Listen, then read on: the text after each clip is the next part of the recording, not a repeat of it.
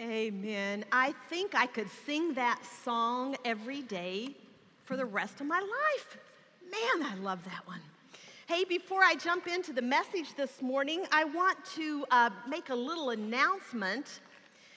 On Wednesday nights, right now, I have the great privilege of meeting with about 52 or 3 girls for a mentoring class. I think we have a picture of them up here. Oh, you can't see it too well, but I realized in doing that on Wednesday nights that we have a lot of students who have other things on Wednesday nights. And so I'm uh, going to do a seven week mentoring class on Monday nights beginning at the end of February.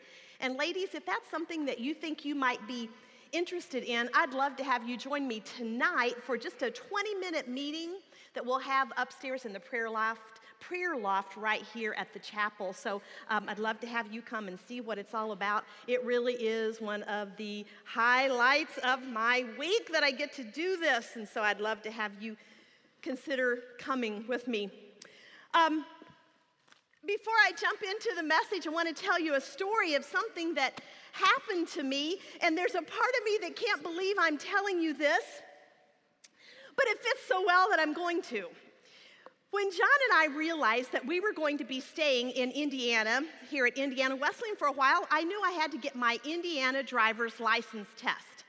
And so this summer, I decided it was time to get that. And I was a little nervous about it. And John said to me, Patty, do you think that perhaps you ought to look at the manual a little bit? And I said, Well, you know, I, I, I maybe, but I, ha- I got my license in Indiana when I was 16 years old. I got my license in Illinois uh, years later, and then even moved into Iowa for a short time. And so I got my Iowa license too, and I- I'm feeling pretty confident about this. So I breezed through the manual just briefly and went in on a Monday, I think it was this summer, and uh, met the person who was going to take my picture and got to know her a little bit and met the other lady that uh, was helping me to you know you have to fill out stuff. And so um, i filled those things out with her and got to talk with her a little bit. They called my number a little bit later and i went over to take the indiana driver's license test and i sat down and i started typing enter typing enter typing enter. And i thought whoa this is a little harder than i expected. Huh maybe i should have check that manual out a little bit more, but I, I'm okay with this. And got to question 36. Hit enter. And on my screen came up this thing saying, We're sorry you have failed the Indiana driver's license test. I went, What? Out loud. What? Like, who, me? I was so embarrassed. And so I went over to Lori that I'd met and to Susan that I met, and I said, guys, I, I, I, I flunked it. I'm so embarrassed. And they said, oh, don't worry about it, Patty, it's okay. Um, a lot of people flunk this test. It's known to be kind of difficult. And I went, whoa. They said, come back tomorrow. I said, okay. So I went home, and, and that night I went online and I got the manual for the Indiana driver's license test, and I perused it a little bit more. I thought, you know, they're really serious when they say that you need to know the, the rule of the, uh, what do you call it, the signs so I looked at the signs a little bit more and went back the next day and talked to Susan and talked to Lori and got to know Jill because she kind of got in on this now and we were chatting about it. And they called my number and I went over and sat down at the computer and I'm a little more confident today because I'd paid a little bit more attention to it. And so I'm up past question 36. I got to question 50 and hit enter, and a screen appeared before me and it said, We're sorry you have failed the Indiana driver's license test.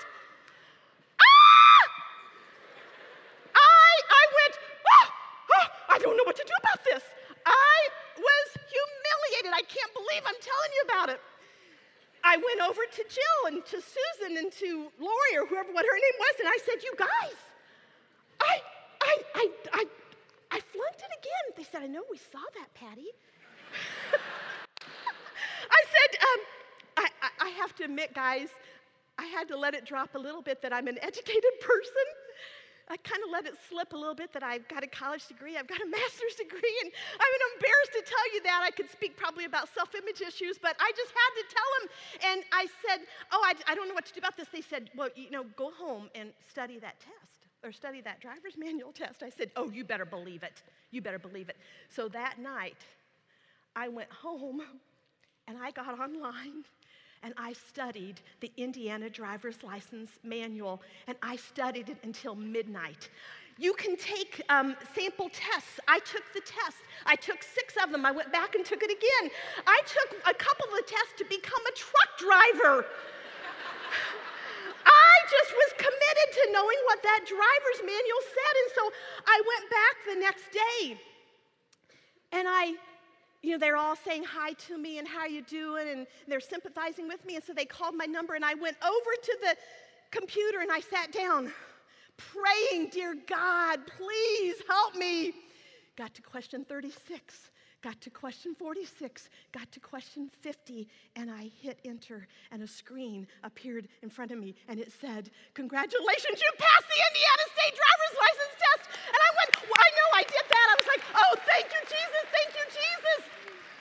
I was so thrilled, and I went over to Jill. I said, Jill, I did it. And she said, I know. And she's high fiving me. And I went over to Lori. I said, Jill, I made, or uh, Lori and Susan, I made it. And they go, I know. They were like high fiving and they were just shouting. They were so excited. And I'm thinking, all the other people in that driver's license room going, what in the world is going on?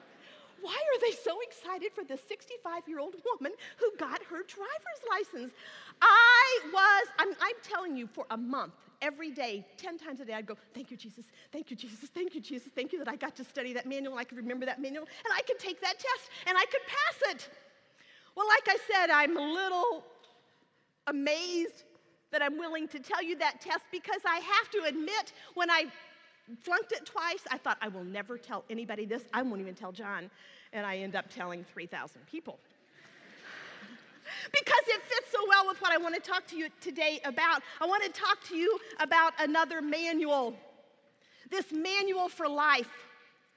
You may or may not remember it, but when John spoke at the first chapel of 2017, he said that this semester we're periodically going to take times where we're going to um, look at spiritual disciplines that will help us better know the way of God.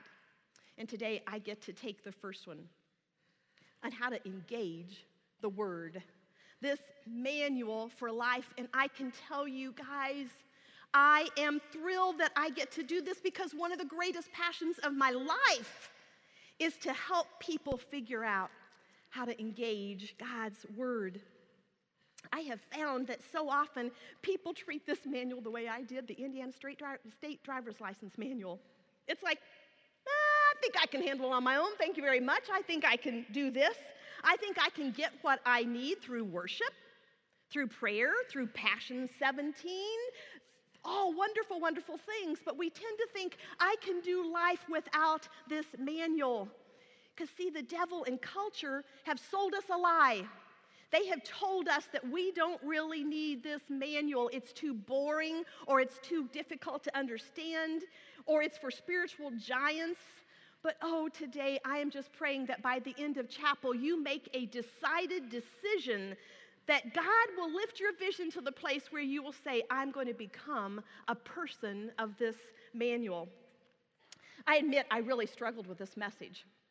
I wrote it and deleted it and wrote it and deleted it and finally came to the place where I felt like the Lord was just saying, Patty, just share your heart with them. Just share your heart with them. And so, really, more than a message today, this is going to be a testimony.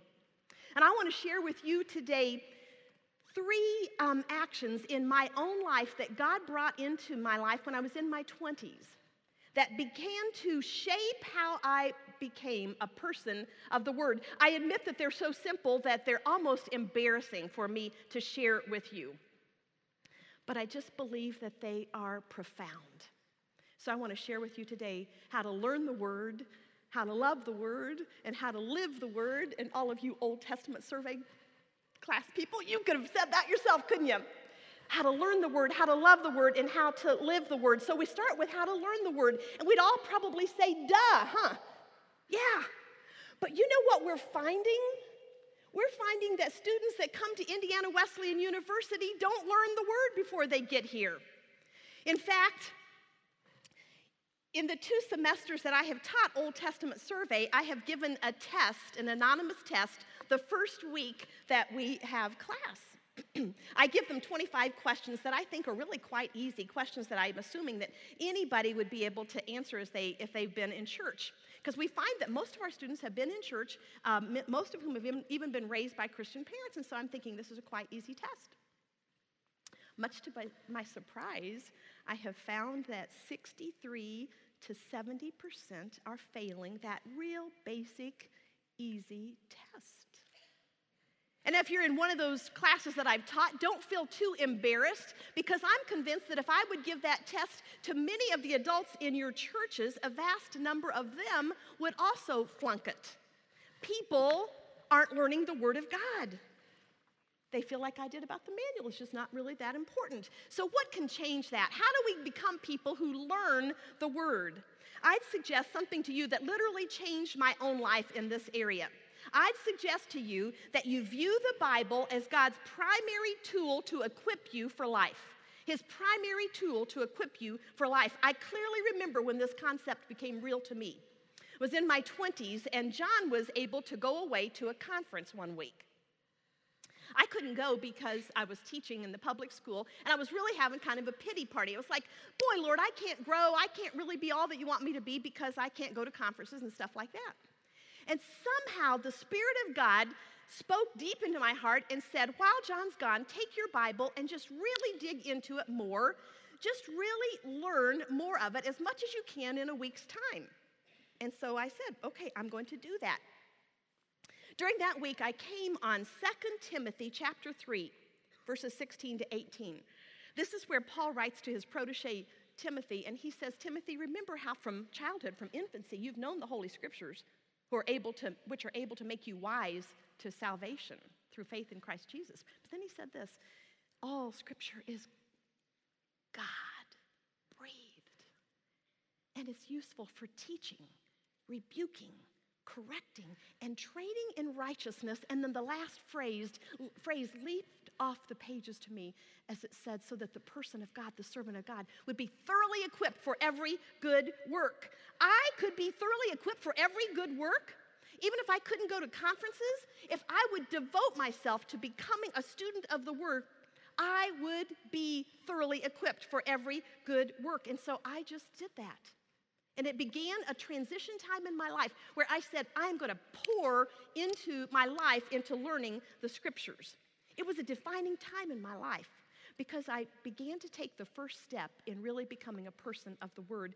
I realized I have to devote my life to learn the Word. And I can tell you from that day until now, it's become one of the greatest priorities of my life. And oh, what a difference it has made in my life. I found out that it really did equip me for life. It provided wisdom as I met with people, as I counseled with people, as I worked with people. It provided comfort for me in times of sorrow. It provided motivation in times of stagnation and staleness. It provided conviction for me in times of temptation. It was a tool that began to equip me for every good work. One of the things that God did in this whole process is I devoted myself to learning to be a person of the Word, to learn the Word, is something that He can do for you. I began to be a person who couldn't get enough of the Word. Um, I've seen it in my own life and in the lives of other people that when they make the Word a priority, they crave it more. This is not a, a very good illustration, but you know when somebody starts going on a diet and it feels like, and some people say your stomach actually shrinks when you go on a diet and you don't need as much food. And then when you start eating food again, it, your stomach enlarges and you feel like you need more food it's not a good analogy, but it's a good word picture for me because I think that's what happens with the word. When you go two days and three weeks and four months without the word, it's like your spiritual stomach shrinks and you don't crave it. But when you spend time in it, when you're learning it, it's like your spiritual stomach begins to open up and you want it more and more. I have to admit to you, I no longer have to worry that I'll go days without the word because I just crave this word of God. So, question for you Do you want to be thoroughly equipped for every good work? You got to learn the word. And God will use it in your life to enable you to be a better nurse, to be a better accountant, to be a better husband, to be a better wife, to be a better parent, to be a better Christ follower. He will equip you for every good work as you become a person who learns the word. That's the first action. Second action, to love the word. Oh, may, bless you. This is my prayer for you. That you would be a person not only who learns the word, but that you get to the place where you love the word. Let me suggest one action that you might take to love it more, and that is if you view, if you view the Word of God as His love letter for you.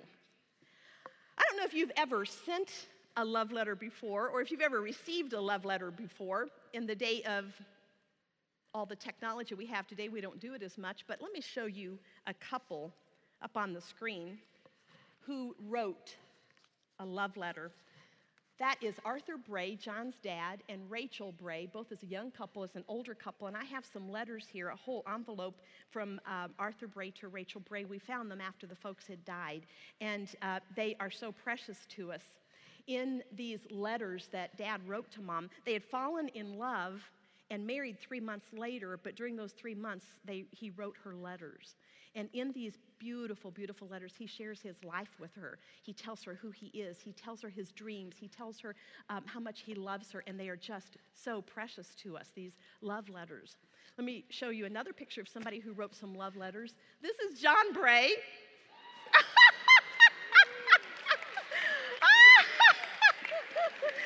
in 19 in 1970 and 1971, John um, we would leave from school from here, and he would, we don't have time to laugh because I only have 30 minutes.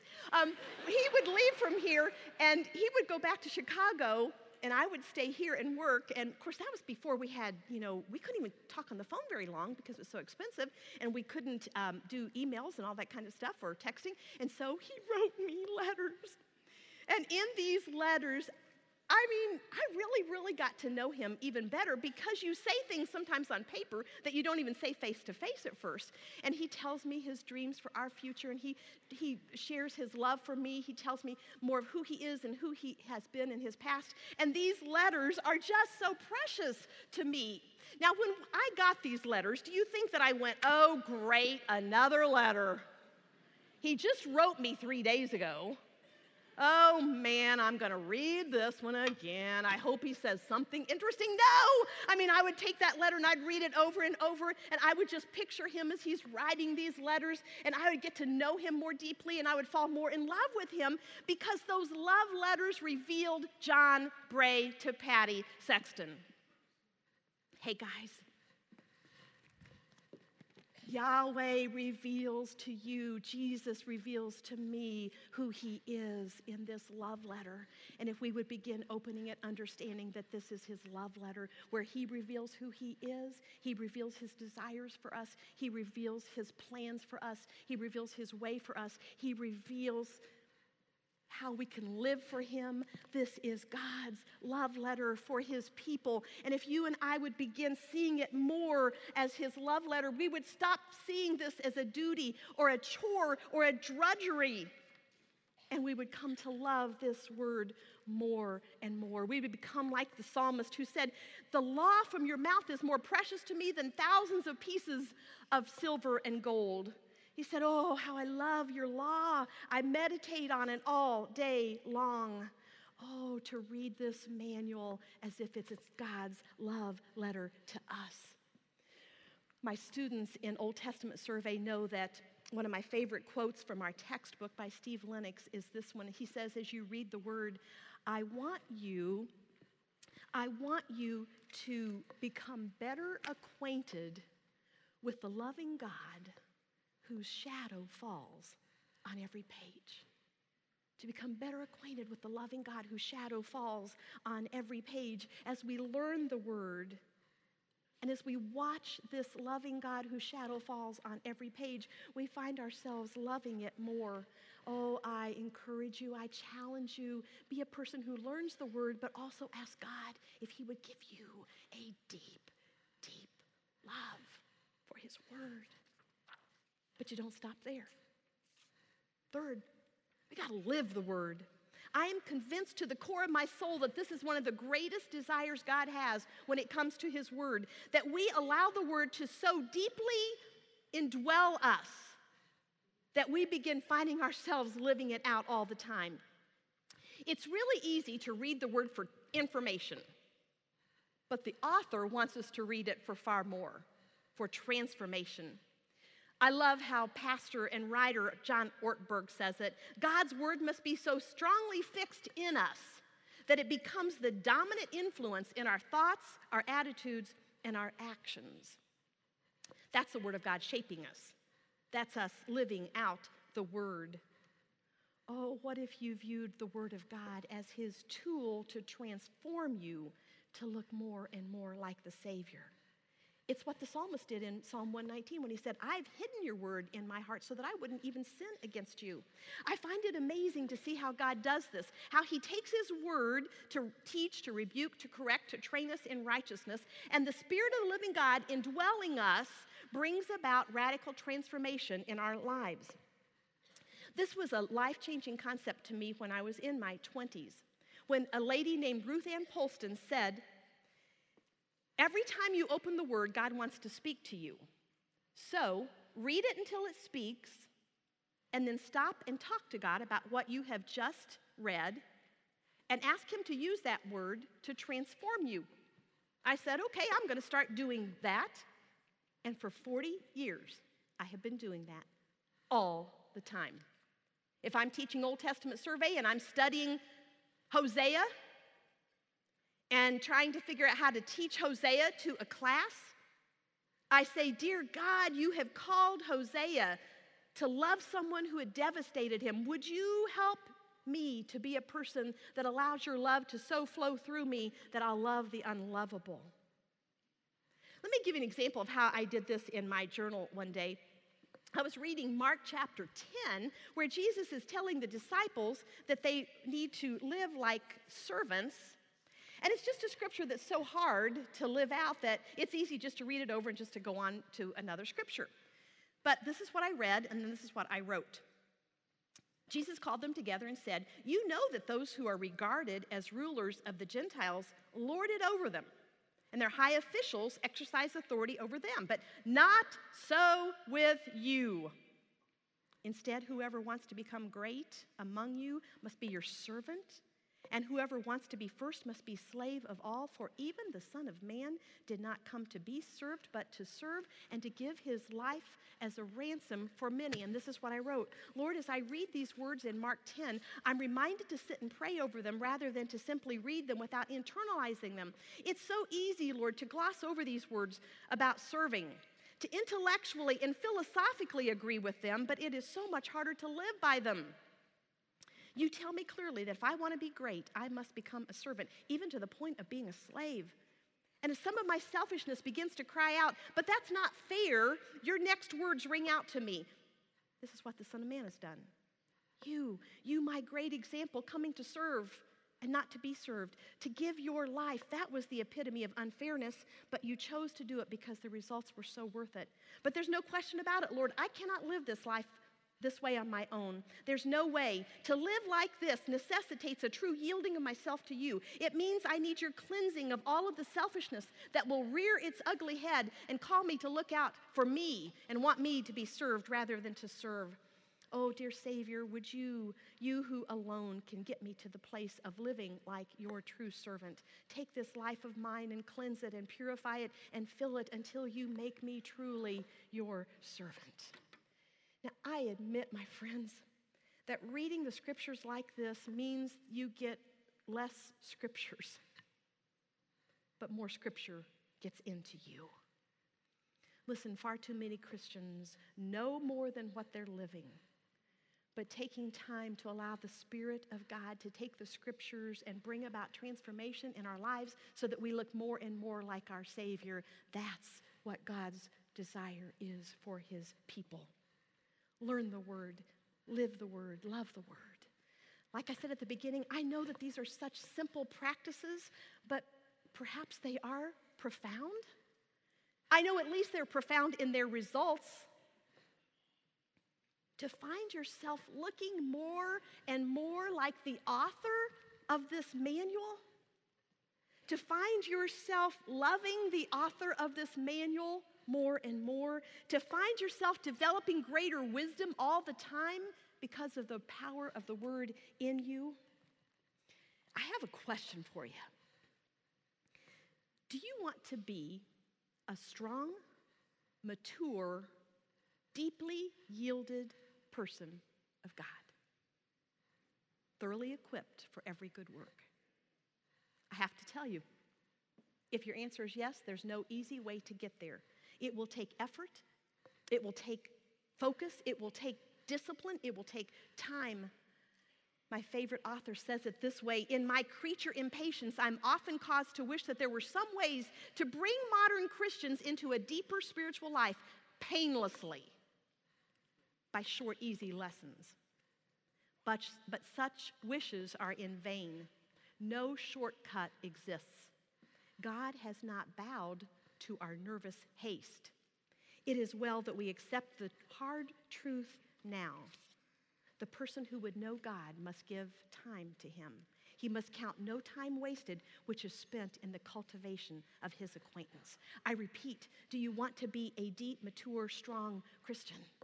Oh, so many of you in this room do want that in your life. Then you need to be a person who learns the word and loves the word and lives the word. I know you'll have obstacles. I know there'll be busyness and undiscipline that will rear their ugly heads against you. I know that there will be setbacks and stumbles, and you will not do this overnight. But if you make becoming a person of the Word one of the greatest priorities of your life, you'll look back over three months and you'll say, Whoa, I made a little progress. You'll look back over six months and you'll say, Wow, I'm getting better at this. You'll look back over a year and you'll say, I think I'm becoming a person of the word. You'll look back over three years and five years and you'll say, Oh, dear God, you're letting it happen in my life. Now, some of you may say, I wish I had more specifics on how to do this. I've written a little booklet that we put online that I would encourage you to, um, to take. You can go online, you can go on chapel portal, the chapel portal page, you can scroll down to Docs, and then you can click on a study of the Gospel of John. Excuse me. And in this, um, I just have 12 principles that have really shaped my life in becoming a person of the Word. I write it as if I'm just sitting talking with you. I encourage you to take this and, and do it with, uh, with a roommate or some suite mates or do it in a Bible study. But just say, I'm going, to, I'm going to learn some real specifics on how to become a greater person of the Word. It is my great desire for you that this happens. So I got my license. Um, I was going to put a picture. Oh, thank you, thank you, thank you very much. I don't deserve it. I was going to put a picture up on the screen at the end of the message today, and we found out that it's illegal to do that. Before we knew it was illegal, they were saying, well, if we did it, we need to blacken out your uh, address and your um, driver's license number, and I'm sitting there thinking, oh no, just blacking out my weight. I just thought that was so funny. Um, what was I saying? Oh, yeah, so I have my license, and you do too. And this, these licenses tell us and the cops and everybody else that we have studied the manual so that we can be people who drive on the highway. Oh, guys, will you be people of the Word so that you'll be able to know this manual for life. It is my prayer for you. Let me pray for you.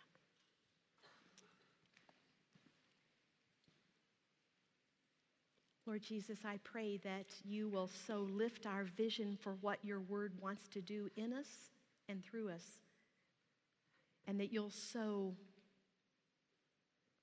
strengthen us, giving us the discipline that we need.